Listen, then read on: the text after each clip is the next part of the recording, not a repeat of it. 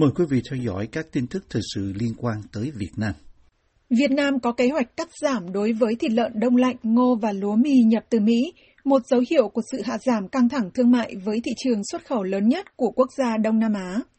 Việc cắt giảm sẽ được công bố trong quý này là nhằm tăng lượng hàng nhập khẩu từ Mỹ và hạ giảm thâm hụt thương mại của Mỹ với Việt Nam, theo người phát ngôn của Bộ Nông nghiệp và Phát triển Nông thôn Nguyễn Đỗ Anh Tuấn nói với Bloomberg trong một cuộc phỏng vấn hôm 4 tháng 10.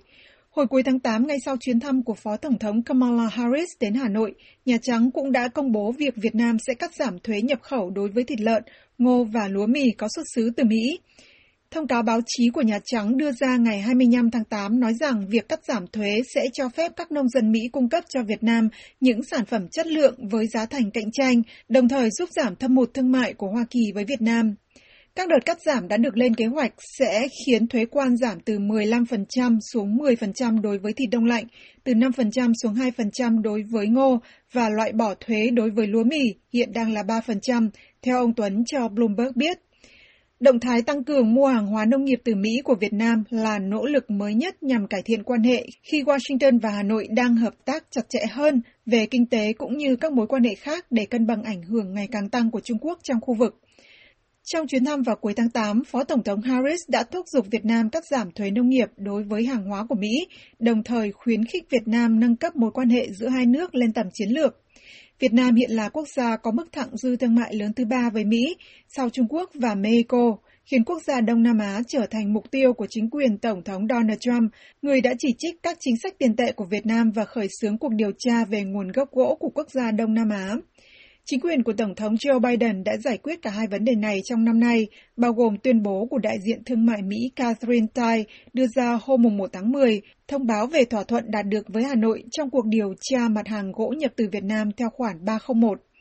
Thịt lợn chiếm hơn 70% tổng lượng thịt tiêu thụ ở Việt Nam, theo Bloomberg. Một bức thư gửi tới đại diện thương mại Tai được 72 thành viên Quốc hội Mỹ đồng ký tên hồi tháng 5 do Bloomberg trích dẫn, cho biết Việt Nam vào năm ngoái đã cắt giảm tạm thời 10% thuế thịt lợn đông lạnh nhập từ Mỹ, khiến lượng xuất khẩu của Mỹ đối với mặt hàng này tăng lên gấp đôi trong nửa cuối năm 2020 so với 6 tháng trước đó trong năm. Cộng đồng mạng xã hội ở Việt Nam đang kêu gọi tẩy chay một bộ phim mới ra mắt của Trung Quốc nói về cuộc chiến phản công tự vệ của nước này mà khán giả Việt Nam cho là xuyên tạc lịch sử về cuộc chiến biên giới Việt Trung cách đây hơn 4 thập kỷ. Ngay sau khi trailer bộ phim quân đội Vương Bài có tên tiếng Anh là Ace Troops của Trung Quốc ra mắt, những người dùng mạng xã hội trên cả Facebook và Twitter của Việt Nam đã ngay lập tức chỉ ra rằng bộ phim với các diễn viên nổi tiếng được khán giả Việt Nam mến mộ, ám chỉ tới cuộc chiến tranh biên giới giữa hai nước vào cuối thập kỷ 1970-1980. Bộ phim truyền hình quân đội của Trung Quốc, theo thông tin giới thiệu, có mốc thời gian từ năm 1983 với các nhân vật trong phim tham gia chiến đấu và giả phá chất nổ tại Quảng Tây, một tỉnh giáp biên giới Hà Giang, Cao Bằng, Lạng Sơn và Quảng Ninh của Việt Nam. Hình ảnh trong trailer của bộ phim có nam diễn viên nổi tiếng tiêu chiến đóng vai chính, cho thấy cảnh quân đội Trung Quốc đánh giáp lá cà với đối phương là những người ngụy trang trong lớp lá cây và dùng súng tiểu liên AK-47. Trang phục mà các diễn viên Trung Quốc mặc trong phim được cộng đồng mạng cho là trùng khớp với quân phục giai đoạn họ tiến hành cuộc chiến tranh biên giới 1979.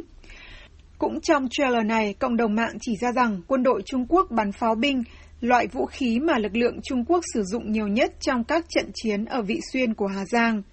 Chiến tranh biên giới Việt Trung năm 1979 diễn ra ngắn ngủi trong gần một tháng, nhưng xung đột tiếp diễn đến năm 1981. Trung Quốc chiếm một số huyện và thị xã của Việt Nam gần biên giới trước khi rút quân. Theo tuổi trẻ, đây còn là chiến địa được những người lính Việt Nam vệ quốc hơn 30 năm trước gọi là lò vôi thế kỷ với hơn 2.000 hài cốt liệt sĩ nằm rải rác trên các cao điểm núi đá biên giới Việt Trung. Trích dẫn một đăng tải bằng tiếng Trung lan truyền trên mạng xã hội Weibo, tuổi trẻ cho biết những thông tin lịch sử sai sự thật được lồng vào các hình ảnh của phim Quân đội Vương Bài, trong đó nói rằng bộ phim này lấy bối cảnh là những năm 1980, khi lực lượng quân sự của Việt Nam mạnh lên không ngừng. Họ cũng bắt đầu có ý nghĩ xấu đối với lãnh thổ của Trung Quốc và phát động một loạt cuộc quấy rối và xâm phạm biên giới của Trung Quốc. Nhiều người dùng mạng Facebook từ Việt Nam cho rằng bộ phim của Trung Quốc gây bức xúc khi xuyên tạc lịch sử, miêu tả quân đội Việt Nam nhiều lần có ý đồ xâm lược biên giới Trung Quốc. Nhiều người khác kêu gọi yêu cầu ngừng xuyên tạc lịch sử Việt Nam và tẩy chay bộ phim này. Trên mạng Twitter, một tài khoản có tên tẩy chay quân đội vương bài, được lập nên cũng chỉ trích bộ phim nói dối trắng trợn về lịch sử Việt Nam và kêu gọi cộng đồng mạng quay lưng với bộ phim, được cho là nói về quá trình hình thành quân đội Trung Quốc trong 40 năm trở lại đây. Phía nhà sản xuất bộ phim Trung Quốc chưa đưa ra bất cứ phản ứng gì trước những lời kêu gọi tẩy chay của cư dân mạng Việt Nam. Đây không phải là lần đầu tiên khán giả Việt Nam phẫn nộ về các bộ phim Trung Quốc mà họ cho là sai sự thật lịch sử hoặc lồng ghép các tuyên bố chủ quyền không được Việt Nam và quốc tế công nhận. Theo truyền thông trong nước, hồi tháng 3 năm nay, cư dân mạng Việt Nam phát hiện cảnh có bản đồ Trung Quốc với đường lưỡi bò chín đoạn trong bộ phim Em là thành trì doanh lũy của anh. Và năm ngoái, Netflix đã phải cắt cảnh đường lưỡi bò trong phim gửi thời thanh xuân ấm áp của chúng ta sau nhiều chỉ trích. Ngoài phim ảnh, Trung Quốc còn đưa các tuyên bố chủ quyền của họ qua đường chín đoạn vào các bản đồ xuất bản ra thế giới cùng các tài liệu khoa học tại các hội thảo quốc tế. Bộ Tư lệnh Lực lượng Vũ trang ở thành phố Hồ Chí Minh hôm mùng 5 tháng 10 công bố hai số điện thoại đường dây nóng để giúp người dân về quê, đồng thời cũng nói rằng Bộ Tư lệnh sẽ phối hợp với các địa phương để thực hiện việc này. Các báo trong nước dẫn lại lời của Bộ Tư lệnh Thành phố Hồ Chí Minh bày tỏ rằng lực lượng vũ trang thấy thương cảm xót xa về tình cảnh hàng vạn người ồ ạt rời thành phố để về quê ngay khi lệnh giãn cách xã hội được nới lỏng.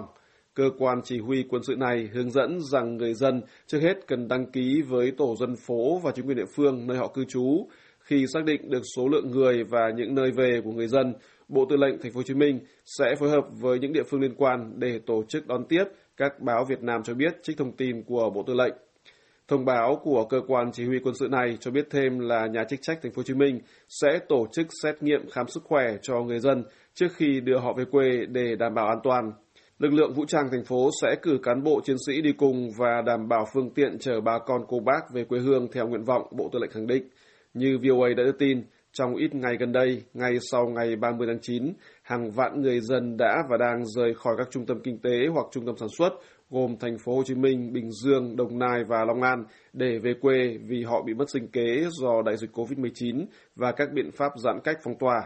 Trong thông báo của họ, Bộ Tư lệnh Thành phố Hồ Chí Minh nói cán bộ chiến sĩ lực lượng vũ trang ở thành phố rất thấu hiểu điều đó và khẳng định rằng trong lúc người dân gặp khó khăn hoạn nạn như thế này, lực lượng vũ trang thành phố rất mong muốn được chia sẻ và được đồng hành với người dân trên chặng đường về quê hương. Theo quan sát của VOA, thông báo của Bộ Tư lệnh được nhiều người chia sẻ trên mạng xã hội và nhận được những lời bình luận mà phần lớn cho rằng đây là động thái sửa sai, muộn hoặc chậm khi người dân đã về hết hoặc về gần hết. Bên cạnh đó cũng có một số lời khen cho rằng đây là hành động tốt làm ấm lòng dân. Từ thành phố Hồ Chí Minh, nữ doanh nhân Lê Hoài Anh, người điều hành nhiều hoạt động cứu trợ thiện nguyện trong những tháng gần đây, đưa ra bình luận với VOA. Đó là một cái việc làm rất là tốt và hơi muộn nhưng mà cũng vẫn còn còn kịp thời để có thể chở mọi người về quê được và đỡ cho họ những cái nhọc nhằn Dẫn thông tin được nhiều người chia sẻ trên mạng xã hội, bà Hoài Anh lưu ý rằng vẫn còn có nhiều người không có xe cộ cá nhân, phải đi bộ và họ bao gồm cả phụ nữ và trẻ em, nhìn rất xót xa. Thêm vào đó là cảnh ngộ của nhiều người không có tới 100.000 đồng trong túi. Là người trực tiếp thực hiện các hoạt động thiện nguyện, bà Hoài Anh đưa ra quan sát rằng những người lao động vốn đã không dành dụng được bao nhiêu trước đây, thì trong 3 tháng phong tỏa vừa qua đã bị rơi vào cảnh thiếu thốn nhất, không chỉ là thực phẩm mà cả thuốc men, trong khi không ít người bị nhiễm virus.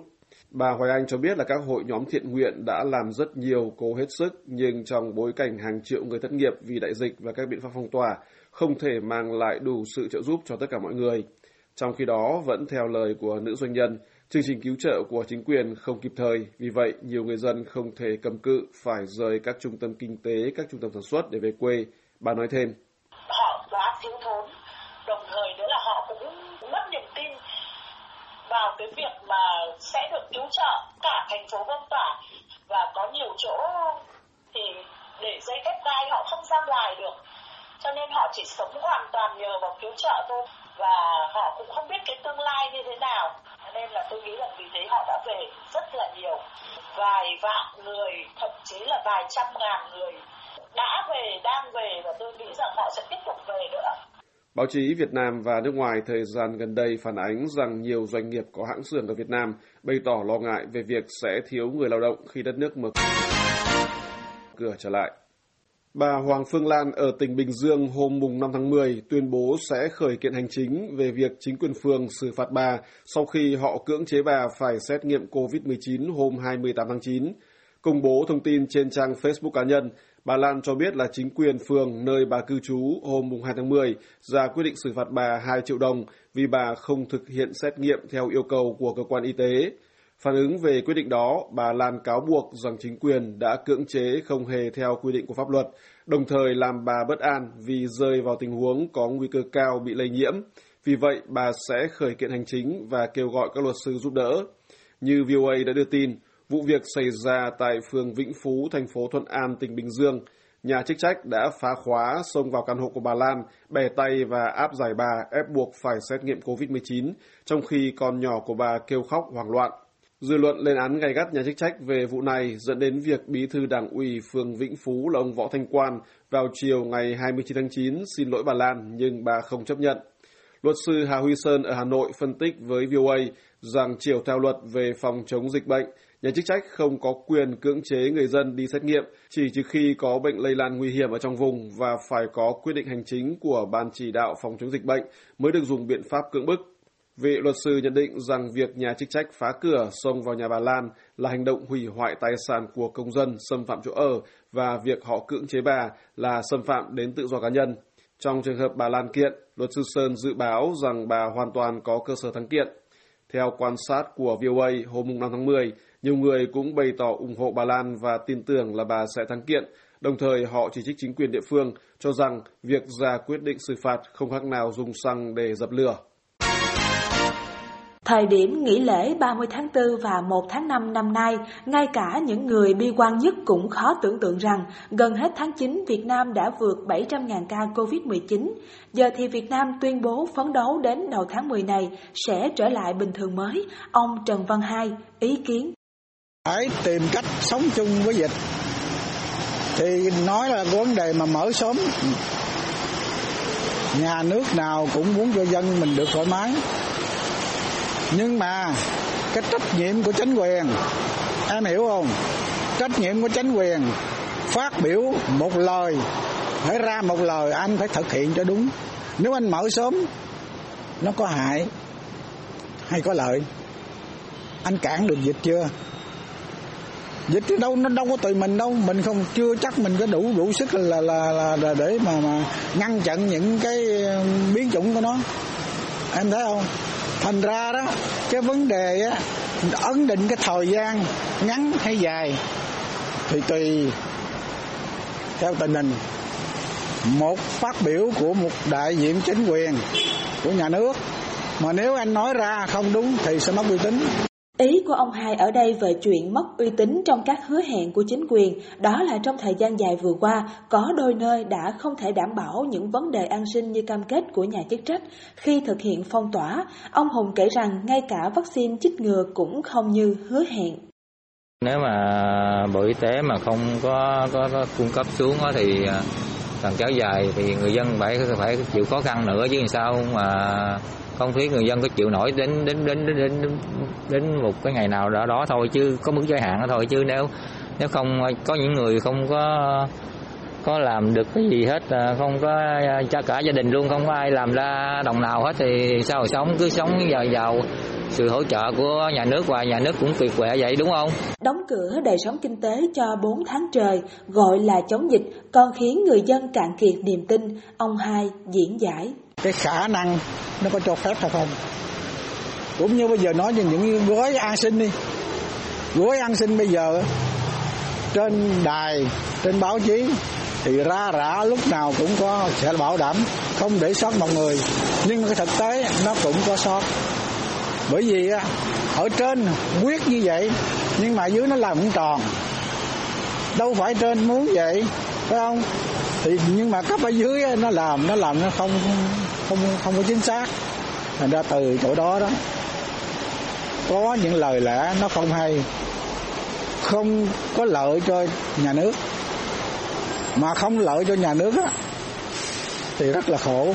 Mà khổ lớn nhất ở đây có lẽ không ai khác là dân chúng khi người ta cứ phải lây hoay trước những giải pháp như cứ hết đợt này đến đợt khác cho tầm soát để gọi là bóc tách F0 ra khỏi cộng đồng, khiến nền kinh tế cứ chập chờn giữa đóng mở.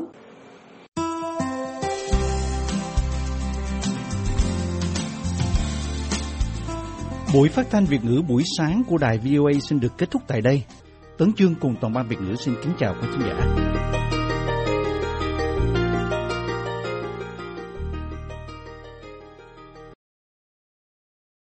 This program has come to you from the Voice of America, Washington.